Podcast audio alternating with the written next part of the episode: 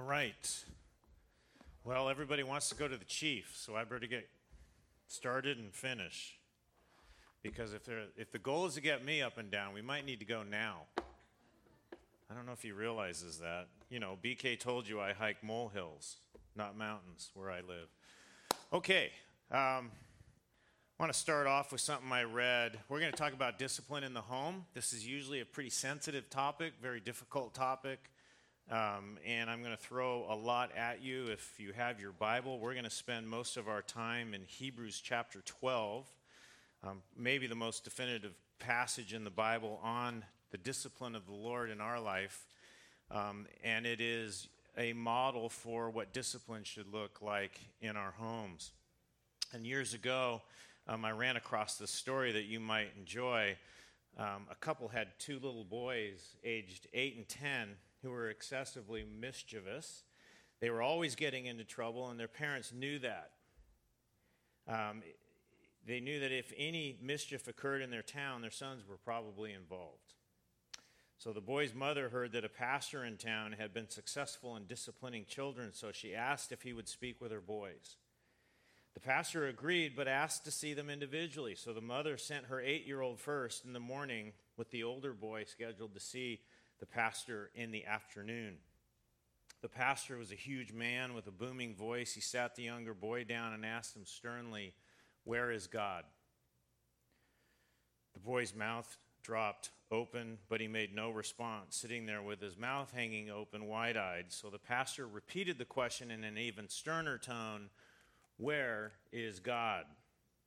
Again, the boy made no attempt to answer, so the pastor raised his voice even more and shook his finger in the boy's face and bellowed, Where is God?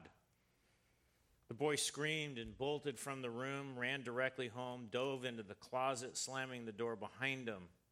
When his older brother found him in the closet, he asked him, What happened? The younger brother, gasping for breath, replied, We are in big trouble this time, dude. God is missing, and they think we did it. All right.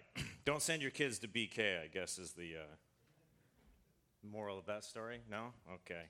Um, Thomas Sowell, if you, I don't know if you know who Thomas Sowell is, he wrote a book called The Conflict of Visions, and there's a funny line in there that says each new generation born is, in effect, an invasion of civilization by little barbarians who must be civilized before it's too late. Um, probably not completely inaccurate. Our culture is largely failing in that in a spectacular way. And our call, the call in Scripture is to parent against that trend. Just as a reminder, every baby arrives dead in their trespasses and sins. I got to meet little Cohen. Cohen's mom here. What a beautiful little boy. But there's one thing you know about him what was true about you and I when we arrived, and our children and our grandchildren, is that Ephesians 2 1 applies. You were dead in your trespasses and sins. And again, that sounds harsh, but it should be somewhat encouraging to you. Nothing you do to your children spiritually is going to put them in a worse condition than the way they were delivered to you utterly dead in their trespasses and sins. They're incapable on their own to respond to the gospel or the truth of God. You and I are commanded in the Bible then to do the seemingly impossible to train and instruct them in righteousness, truth, the fear of God, wisdom, obedience, and repentance when the student is at their most basic level completely unreceptive. Whether our children are saved or not, we're called to respond to the inevitability of disobedience in their life. Maybe not your children, but my children were disobedient. And the, the call in Scripture is to respond to that disobedience, and that leads to discipline. But discipline is a subset of a much larger topic. It's called discipleship. And discipleship, um, it's the same word in a sense it speaks to training a child, a deep, loving relationship, and it's imperative as a starting point for biblical discipline. So I want to spend just a few short minutes talking about the discipleship of your children. Discipleship means training, it involves a teacher and a learner. You're the teacher, Your children are the learner. Parenting is a discipleship relationship with each child. And by the way, that relationship will not look the same with two children. Both of those children are different. That relationship will look different. Ephesians 6 4, a verse you're probably familiar with. Fathers, do not provoke your children to anger, but bring them up in the discipline and instruction. There is the connection. That's the discipleship of the Lord discipline and instruction. So, what are you t- teaching? And what are they learning? Well, you've heard it several times now. When you boil it all down, you're teaching them the fear of God, the wisdom of God, and obedience. And then, along with that, you are to teach them repentance when they sin. Proverbs 16 says, By loving kindness and truth, iniquity is atoned for, and by the fear of God, one keeps away from evil. That is a truism out of Proverbs. There is a blessing for your children leaving your home knowing who God is and fearing God. Proverbs 19:23 says the fear of the Lord leads to life. Psalm 111:10 the fear of the Lord is the beginning of wisdom. A good understanding have all those who do his commandments. You've heard me quote that before.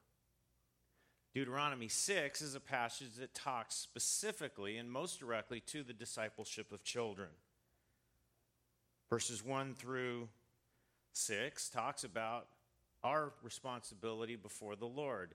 This is the commandment, the statutes and judgments which the Lord your God has commanded me to teach you, that you might do them in the land where you are going over to possess it, so that you and your son or your children and your grandchildren might fear the Lord your God to keep his statutes and his commandments which I have commanded you. Do you hear that connection again?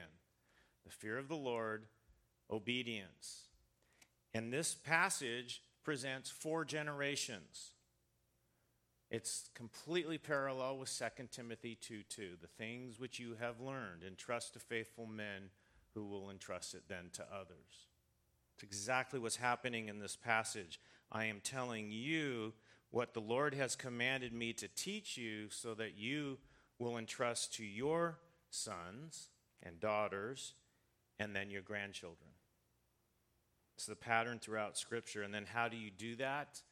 Deuteronomy 6 7 says, You shall teach them diligently. So, what we're talking about this weekend is a process. It is a diligent process, it is an ongoing process. You teach them diligently to your sons, and you talk of them when you sit in your house, when you walk by the way, when you lie down, and when you rise up. That is what discipleship looks like. It is life on life, it is training, it is access that you have to your children that nobody else has. It is influence. So that gives context for the greater mission and brings us now to the difficult topic of discipline in the home. Discipline is a mandatory element of discipleship. We're going to see that in uh, um, a later session how you are commanded throughout Scripture to respond to sin. It's the process of intense correction, training, and restoration for the benefit of the child. When is discipline necessary? As we're defining discipline, discipline is necessary when there's sin, an issue of sin or an issue of safety. So, sin obviously is um, against God, parents, siblings, and others. What do I mean by safety? Hopefully early in your child's life, you need to be able to trust them that when you say, don't run into the street and play in the traffic, they will obey you. The implication is that if they don't obey you, there would be significant harm. So, first time obedience. That starts very early in their life and it, it transitions pretty quickly, not just being a safety issue, but ultimately what you're dealing with is sin. So let me talk about the typical cycle in a, in a home when sin happens in a child's life. That sin happens, there's some kind of an intervention by the parents, and from there, there is no typical reaction.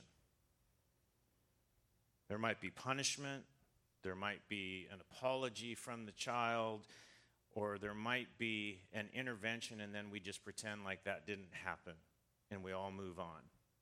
Any number of ways that that can look in a home.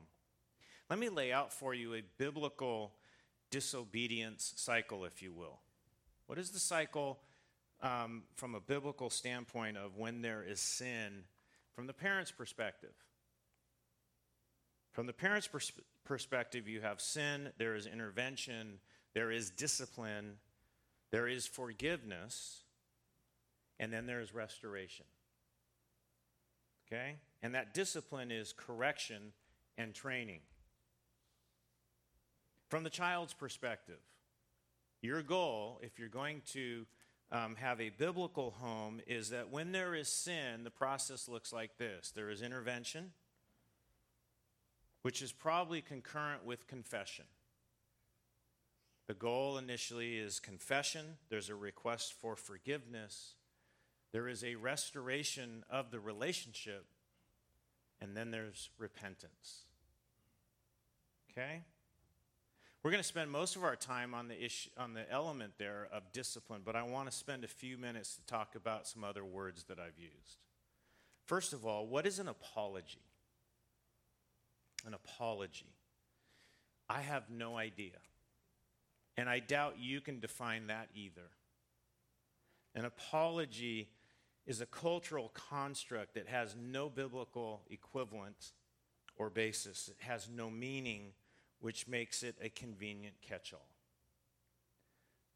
The words, I apologize, is a means to save face and move on from a biblical standpoint. Now, an apology might have a specific meaning in your home, I don't know. But in the culture in general, an apology is a coverall, it's a whitewash that allows everybody to move on. Now, having said that, I want you to know I occasionally use the word apology or apologize because it is so ingrained in how we think. It is not a biblical term. And I want to use, for the purposes today, very strictly biblical terms. Let's talk about confession and forgiveness. You must train your children in the discipline and humility of confessing sin and asking for forgiveness. That sounds a lot like what? The gospel.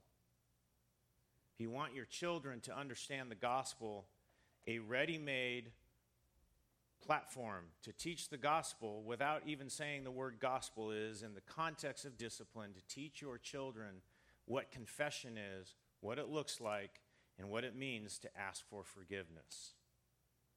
Confession is the articulation of sin. Words matter.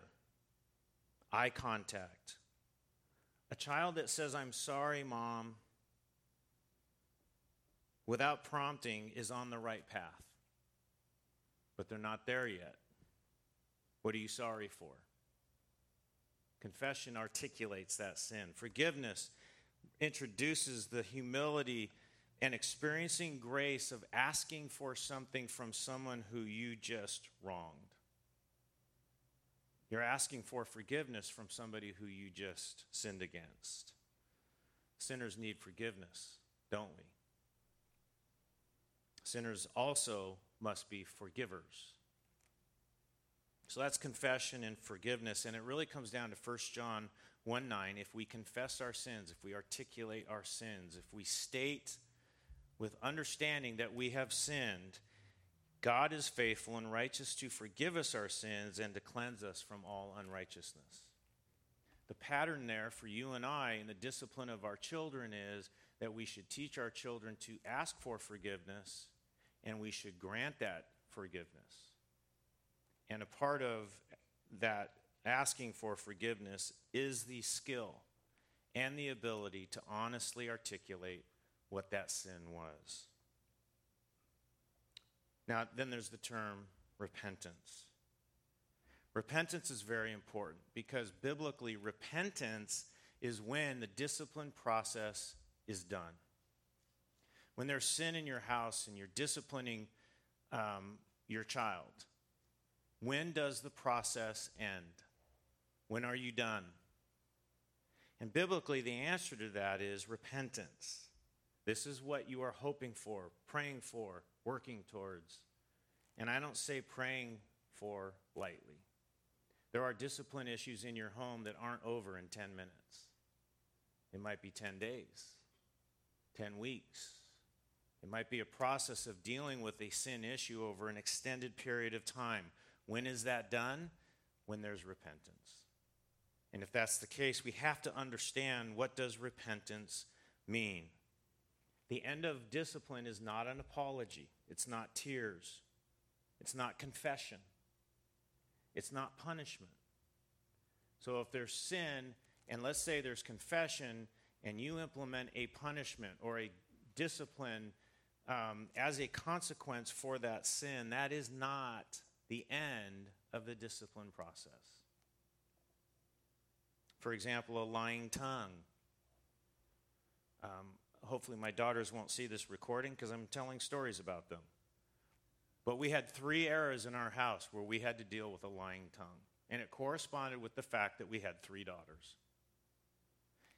And each of them, at varying lengths and skill and effort, avoided dealing with and repenting of the issue of lying. And one in particular drew it out very long and very painfully. And that in our house, we was the huge illustration that repentance is the end of the process, not I'm sorry, not I want to go to church, not I love you, mom and dad, not tears. It was when there was no longer a process and a pattern of life where that particular individual lied about everything. If her lips were moving, she was lying. In other words, it's done when a lying tongue is not a pattern of her life. It's not who they are. If you remember that from an earlier session, it's changed behavior. It's the end of the cycle. As a parent, I was always eager for the discipline process to be done. I didn't like it. I'm sure you don't either. It was tempting and easy to hear a confession and be so thrilled that they actually articulated their sin that we threw the party and the process was over. Or to see sorrow expressed even without confession. Or to hear, I am sorry, and respond with, I forgive you. Or to just change the subject, which is really to say and to confess before you. Sometimes it was easier just to ignore the sin. That was weak and lazy parenting on my part, and I was also missing an opportunity to train and to teach and correct in a manner that mirrors the Lord's discipline and the gospel message itself. Now, understand that ideal process that I laid out for you and that we're going to talk about. I understand it can't happen every time. When you're in the grocery store, you're probably not going to stand there and say, whoops, you missed the confession part. And, and to work through the issues in public like that. That's not what I'm saying. But the pattern of discipline in your home should go through that cycle and end with repentance. We need to understand the differences between confession and repentance. Confession can be easy. Repentance is hard because evidence that repentance either backs up the words or the lack of evidence proves that the words were a lie. Confession is the articulation of sin or a wrong committed Repentance is abandonment of that sin, a change of mind and direction, a course change, a repudiation of the sin, a longing for forgiveness and a new direction, embracing the consequences of the sin as just for my good, and an earnestness of restoration, making right what is wrong. There's classic passages in the Bible that talk about repentance, and I'm I'm camping on this because it's easy to raise a good confessor. Um, I've known people in my professional career who are really good at articulating their sin, utterly incapable of turning from that sin. The repentance. Psalm 51 David has been confronted by Nathan over his sins of adultery and murder. And his response in Psalm 51 is classic repentance. 2 Corinthians 7 7 through 12, you can read that on your own. Paul wrote the first letter to the Corinthians, and it was scathing. He called them arrogant, among other things. It was a very severe letter. And in the second letter, he acknowledges their repentance and he describes what their repentance looks like. And if you want to read that, go to 2 Corinthians chapter 7 and read verses 7 through 12. But for the sake of time, I want to take you to a fantastic illustration and a very sad story. If you have your Bible, turn to 1 Samuel 15. There's a lot of things, a lot of story being told in 1 Samuel 15 about Saul, King Saul. But the story I want to focus on, we're going to pass over a lot of what's in 1 Samuel 15, but maybe the saddest, most profound message of 1 Samuel 15 is that Saul sinned and he was confronted four times. He was given four opportunities to make it right. And I want to walk through those with you. 1 Samuel 15, verse 1 Samuel said to Saul, The Lord sent me to anoint you as king over his people, over Israel. Now, therefore, listen to the words of the Lord. Thus says the Lord of hosts I will punish Amalek for what he did to Israel, how he set himself against him on the way while he was coming up from Egypt. Now go and strike Amalek and utterly destroy all that he has, and do not spare him, but put to death both man and woman, child and infant, ox and sheep, camel and donkey. Did he stutter at all? Any uh, lack of clarity there on what Saul was to do? Couldn't be more clear. It's brutal. It's hard to read, but it is clear. It's a lot of things, but what it isn't is unclear. Saul is told to utterly destroy Amalek and, and to kill Agag. Well, he partly obeys. He spares Agag's life and the best of the animals, it says in verse 9. Saul and the people spared Agag and the best of the sheep, the oxen, the fatling, the lambs, and all that was good, and were not willing to destroy them utterly but everything despised and worthless that they utterly destroyed. Is that obedience? Partial obedience is disobedience. Saul disobeyed. Samuel comes. Samuel's the prophet of the Lord. And it says in verse 10 the word of the Lord came to Samuel, saying, I regret that I have made Saul king, for he has turned back from following me and has not carried out my commands. And Samuel was distressed and cried out to the Lord all night. Got the picture? God goes to Samuel and says, um, He didn't obey. Samuel goes to Saul, and there's a series of confrontations now and a series of confessions, I'll put in quotes, by Saul. And I want you to hear this story, parents, and put yourself in the place of Samuel. And put your kids in the place of Saul and see if there's any parallels here. Verse 15. In response to the first confrontation, Saul says, They brought them out from the Amalekites, for the people spared the best of the sheep and oxen to sacrifice to the Lord your God but the rest we have utterly destroyed. Ever heard that excuse in your home? I got a, um, a, a, text message. My granddaughter ran into the house and said, Mommy, Mommy, Jackie did it. There's a dead chicken outside. He did it, right? I didn't do it.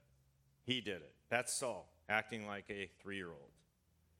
Verse 20 Obviously, that first confession is a lie, it's a deflection. Verse 20 After another confrontation, Saul said to Samuel, I did obey the voice of the Lord and went on the mission which the Lord sent me, and have brought back Agag, the king of Amalek, and have utterly, utterly destroyed the Amalekites.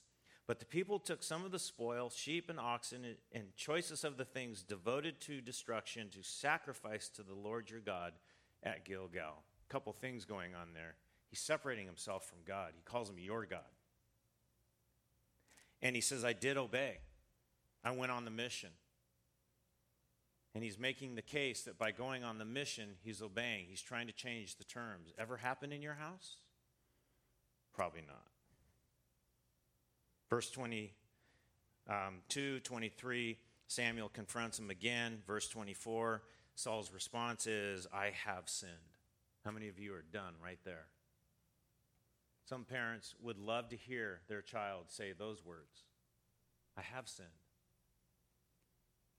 I have indeed transgressed the command of the Lord in your words because I feared the people and listened to their voice. Verse 25 Now therefore, please pardon my sin and return with me that I may worship the Lord. There's confession, and there's a, ask, there's a, uh, request for forgiveness, and there's a request to go to church. How many of you are done right there? How many of you would love to hear that from your children in the context of confronting sin? But Samuel says in verse 26 said to Saul, I will not return with you, for you have rejected the word of the Lord, and the Lord has rejected you from being king over Israel. As Samuel turned to go, Saul seized the edge of his robe and it tore. Saul is now crying. A grown man being emotional. Surely that's what we were waiting for. Verse 30, Saul says, I have sinned. But please honor me now before the elders of my people and before Israel and go back with me that I may worship the Lord your God. He says, I did sin and I desire a restored relationship. He's now covered all the elements, hasn't he? Saul finally confesses the sin, expresses the need for forgiveness. He embraces the consequences, the loss of a kingdom. He lost his kingdom over this sin. And he restores the relationship of Samuel but he doesn't do the one thing that would have shown true repentance. The discipline of the Lord wasn't done yet. In verse 32, it says, Then Samuel said, Bring me Agag, king of the Amalekites. And Agag came to him cheerfully. And Agag said, Surely the bitterness of death is past. But Samuel said, As your sword has made women childless, so shall your mother be childless among women. And Samuel hewed Agag to pieces before the Lord at Gilgal. You have junior high sons, they love this story. Samuel hacked Agag to pieces. That's what was required of Saul. Why? Because that is what God told Saul to do. That is what would have demonstrated true repentance.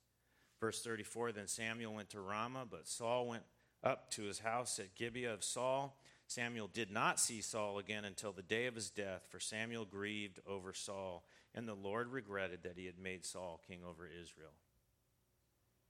The discipline process is done when repentance happens. And repentance is demonstrated when there is complete obedience, submission to the command.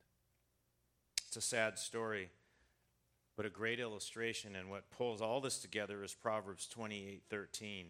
He who conceals his transgressions will not prosper, but he who confesses and forsakes, confesses and repents, will find compassion. Confession, sorrow, tears, a desire for restored relationships are all possible elements and manifestations of repentance, but they do not prove repentance. In fact, these responses can hide a true heart condition. To the extent that someone has these responses trained into them, they can be viewed as repentant when their heart is as hard and cold as stone. It's called raising a Pharisee. A whitewashed wall and a person practiced and adept at manipulating at manipulation and hypocrisy. The Bible calls that a tomb full of dead men's bones. That is not what should be produced in your home. The elements of true repentance is confession, changed behavior, making right what has been wrong, and then restored relationships. So, with that in mind, we go to Hebrews 12. If you're still there, we're going to um, jump into Hebrews 12 and look at the pattern of Christ's discipline of us as a model for discipline in the home. I'm going to read the passage starting in verse 1. Therefore, since we have so great a cloud of witnesses surrounding us, Let us also lay aside every encumbrance and the sin which so easily entangles us, and let us run with endurance the race that is set before us, fixing our eyes on Jesus, the author and perfecter of faith, who for the joy for the joy set before him endured the cross, despising the shame, and has sat down at the right hand of the throne of God. For consider him who has endured such hostility by sinners against himself, so that you will not grow weary and lose heart.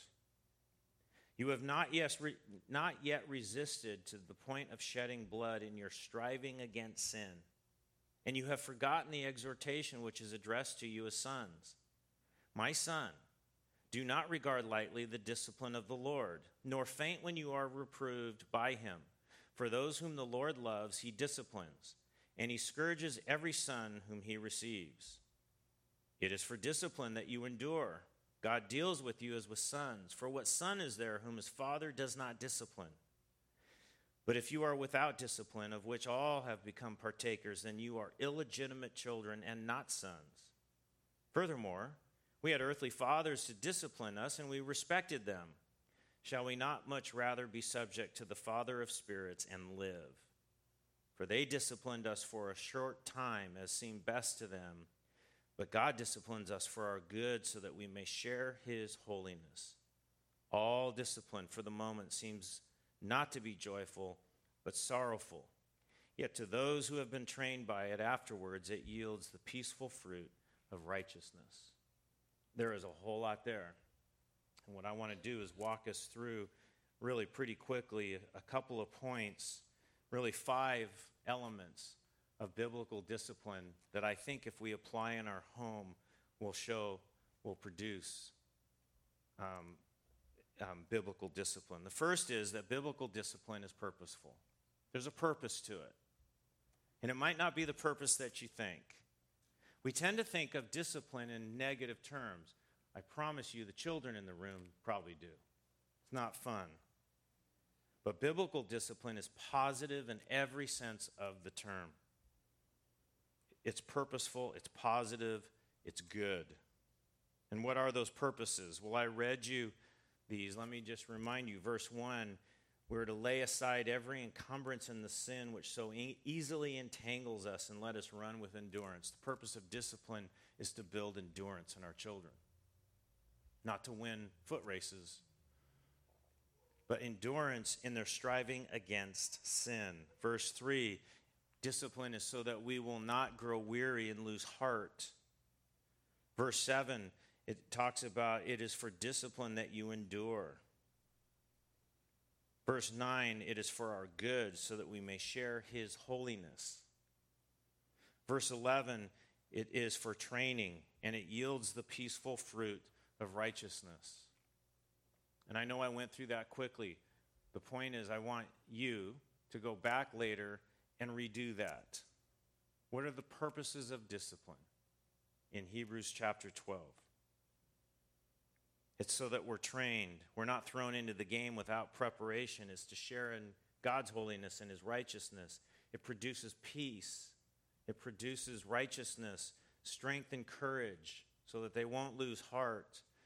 It, it is for life, it says, it's for our good. It's not, process of discipline is not to create, in my home, three little mini me's. Three human beings that think like me, that like what I like, that vote the way I think they should vote, that make choices the way I think they should make choices. That is not the purpose of discipline.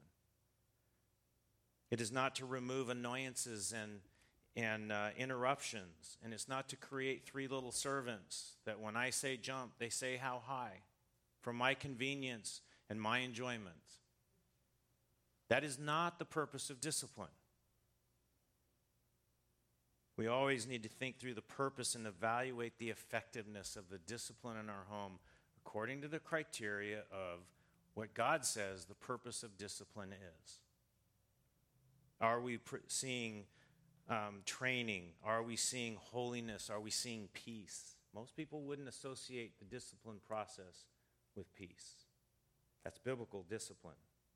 Are we seeing endurance and stamina growing in their striving against sin?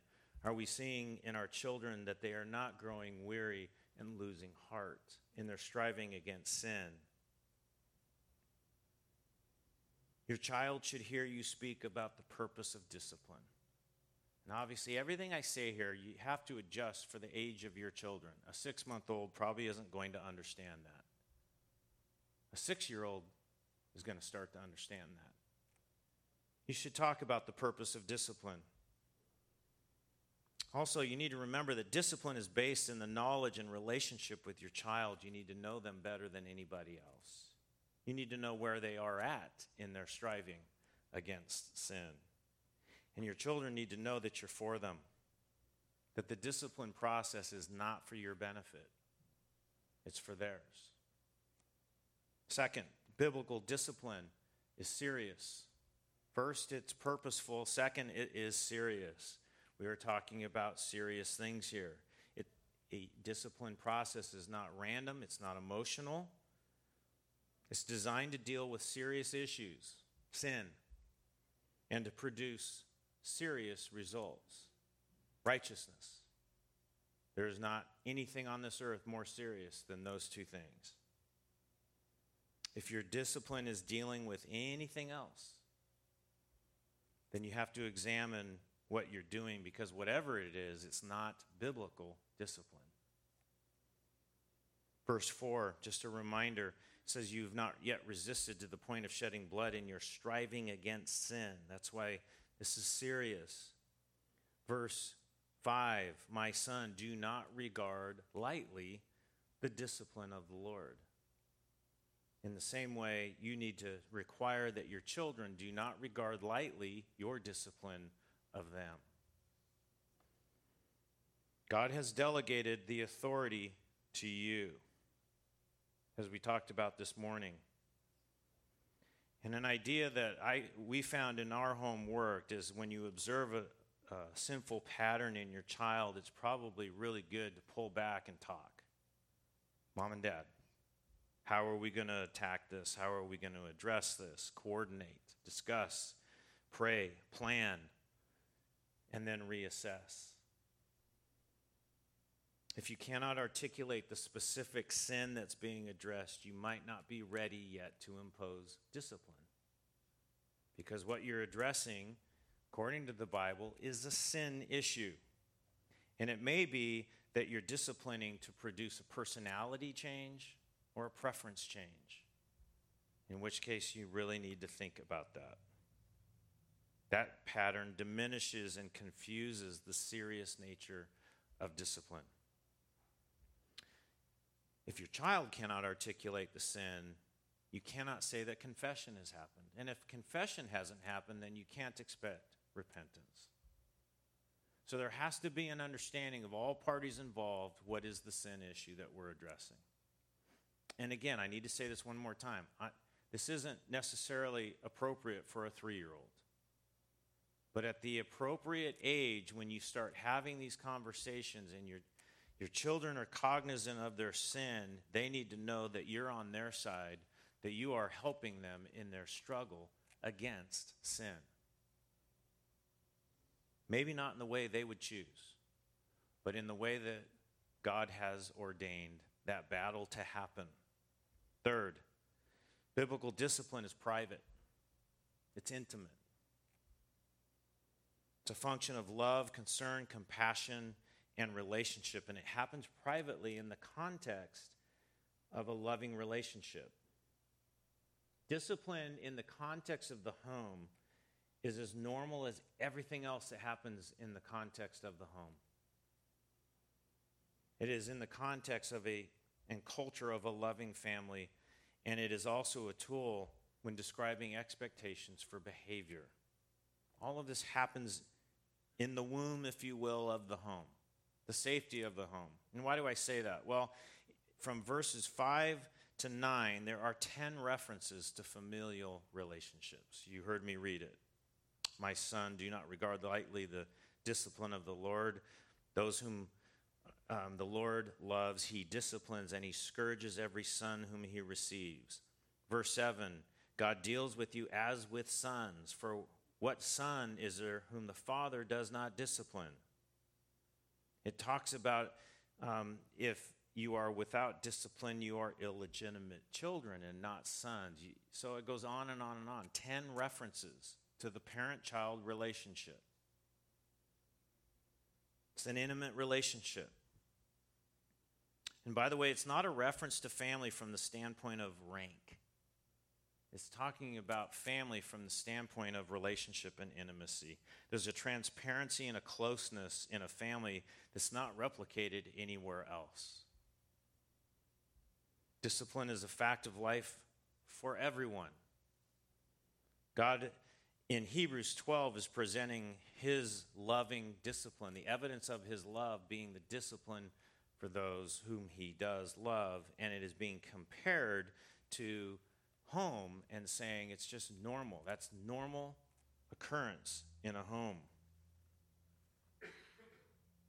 Discipline by parents is a confirmation or a proof of familial love. Your child should know that you love them, by the way. You should say it and you should mean it. They will not believe you at times. They will tell you they don't believe you at times. Say it anyway. Your children should understand that you also are subject to discipline yourself. That's what Hebrews 12 is really about the Lord's discipline of you and me. They should hear from you about that discipline. That, that that discipline is in the context of the love of, of a loving God, just as your discipline of them is in the context of your love for them. You are for them. And di- discipline is so normal in the private, intimate context of the home that it shouldn't, that process shouldn't be so significant every time that it paralyzes your child or paralyzes the home. The goal is that discipline happens, it has its desired effect, and you move on. That's the goal. That's God's discipline of us. Children should expect consequences when they've sinned, by the way in the home. They should be reminded that they made the choice that led to discipline. You didn't do anything to them, you're responding to them. And in most situations where I'm asked about a rebellious teenager, close relationship is the issue as much as anything else. And it is a long road to recover that relationship as a platform to exercise biblical discipline. Love, intimacy, and discipline go together. Number four, biblical discipline is painful. No pain, no gain. Ever heard of that? In a culture that says pain is bad, the Bible says that pain is good. It's not fun, it's not enjoyable, it is not effective because it is pain, but it is in the context of biblical discipline. It's necessary.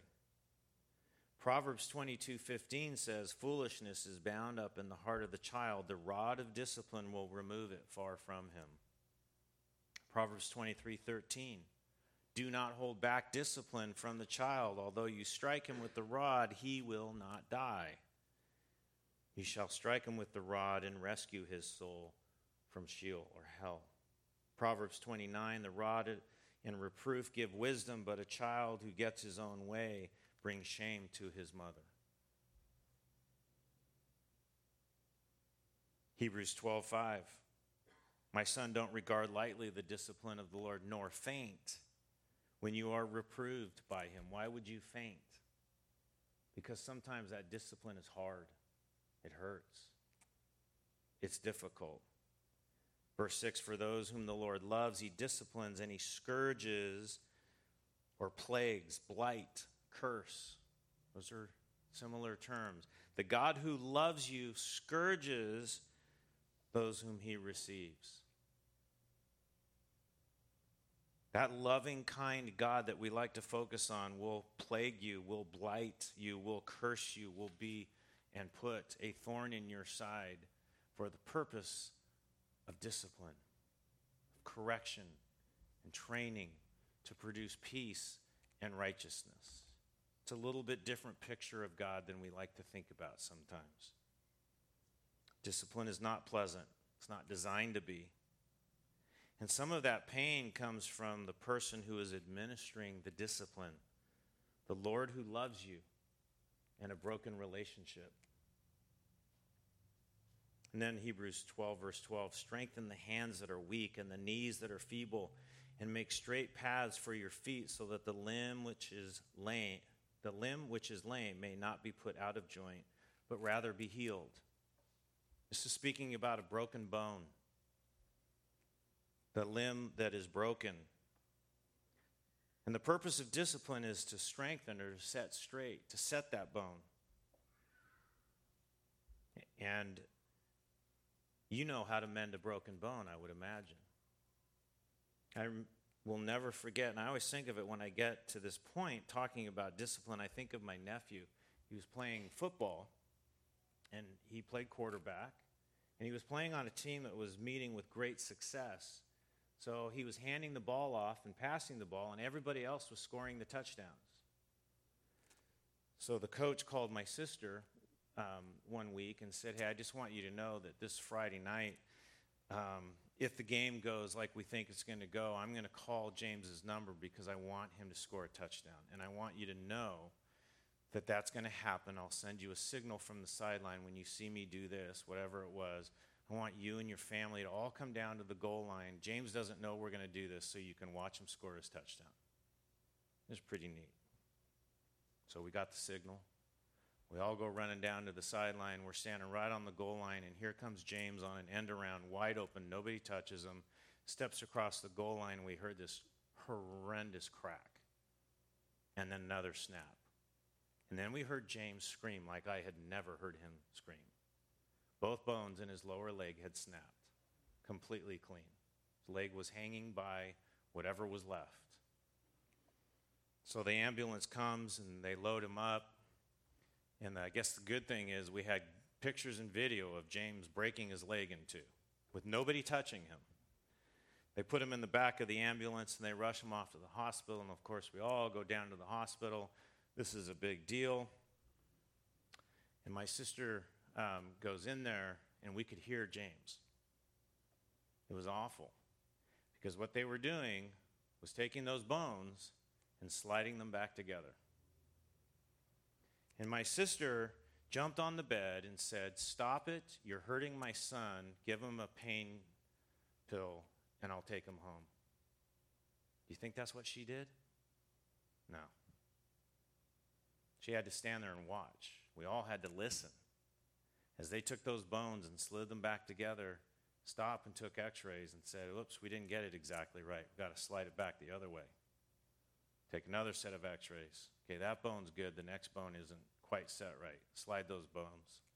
Do you get the feeling? That's the picture of Hebrews 12. That's the picture, is that you have to set the bones. My sister would have liked to have jumped on the bed and said, No more, give him a painkiller, I'm taking him home. Her husband was a, is a doctor, so I don't think he would have let her. But so many parents train and discipline that way. They see their child feeling the pain, the scourging of discipline. And so many parents will do anything to stop that pain. Just give me the pain pill. Let's just, let's just pretend the lesson's learned. Let's just move on. That's not biblical discipline. And I'm not saying you create pain for pain's sake. But what I am saying is part of the discipline is the, of the Lord is that He will supersede our discipline. And I remember watching our daughters go through processes of discipline that we didn't really have a lot to do with. Other people in their life were very instrumental in that. Bringing pain should cause you pain. There's no doubt about that. It will be hard, it must be done. You ever heard the phrase, this is hurting me more than it's hurting you? That's probably true for a parent. Ignoring sin is not a virtue, it's lazy parenting. You must be willing to be the orthopedic surgeon. Pain is physical when they're young. If you follow the Bible's direction of using the rod. But there's a certain place, and pretty much by four or five years old, that was done in our house. And the pain is not physical, it's separation, isolation, restriction, and do not forget consequences. There's always consequences. You don't want to protect or cover your children from the consequences of their sin and foolishness. This stunts growth. Healing broken bones with painkillers. Okay, number five. And finally, biblical discipline is brief. We've seen that biblical discipline is purposeful. You need to understand the purpose of discipline. You need to understand that it is serious, which, by the way, necessarily maybe limits the issues that you deal with. You're dealing with sin, not preference, not your um, convenience. We're seeing that it happens in the intimacy of family relationship. It is painful at times. And number five, it's brief. You have a very short few years to train and teach your children. And within that time frame, extended and prolonged periods of tension and conflict are not biblical. Grounding for a month or gra- you're grounded for life is not biblical discipline. There is a process of there is sin, there is intervention, there's a request, there is a confession, a request for forgiveness. Forgiveness is granted, the relationship is restored, and repentance might be a, re, a hanging issue. Sometimes repentance takes weeks, months, but the relationship restoration doesn't wait for that. That painful process of discipline is short. And the results of the discipline process, which is repentance, may take some time. But once it's achieved, it's over. Hebrews 12:10 says for they meaning our fathers disciplined us for a short time as they seem best to them but he disciplines us for our good so that we may share his holiness all discipline for the moment meaning short term for the moment seems not to be joyful but sorrowful Yet to those who have been trained by it afterwards, it yields the peaceful fruit of righteousness. It's short term, but the implications and the results of biblical discipline is long term righteousness. Your child should know there's a discipline process with a beginning and an end. The discipline process should not be drawn out. And I understand that I've thrown a lot at you here, I think you need to think this through, plan it, be purposeful, and be effective. And how do you know it's biblical? Because it works, it produces peace and righteousness. So, biblical discipline is not to inflict injury or to hurt as an end. It's not retribution. It's not payback for your inconvenience or your pain. It's not a process to create little humans that think and act like you. it's not a process to create little human beings that make you look good. It's not a process to create a pod of servants that are trained to get you what you want when you want it. And it's also not to be angry or an emotional expression of a parent. Biblical discipline is purposeful, must always be in pursuit of a purpose. Your, the good of your child their holiness, their righteousness, their peace, their training, their instruction. It is for your child's good, and not yours. It is positive, it is affirming, it is pain with a purpose when that's necessary, and it produces results. And by the way, finally, biblical discipline is mandatory. This is how we are to discipline our children in the process of discipleship. Let's pray. Lord, we thank you for your word. Thank you for the truth of Hebrews 12. Thank you for the example of David and Saul and others that illustrate for us what repentance looks like and what it doesn't look like. Lord, I pray for each of the parents in this room that they would take what we've talked about here and, and soberly think about it, pray about it, consider what's happening in, in their home. Lord, I pray that you would affirm those who are in the battle, that are in the process of discipling and disciplining their children. Give them strength, give them grace, encourage their hearts. And Lord, where any of us need to conform the practices of our home to what your word says, I pray that you give us the grace and the ability to do that. We pray in Christ's name. Amen.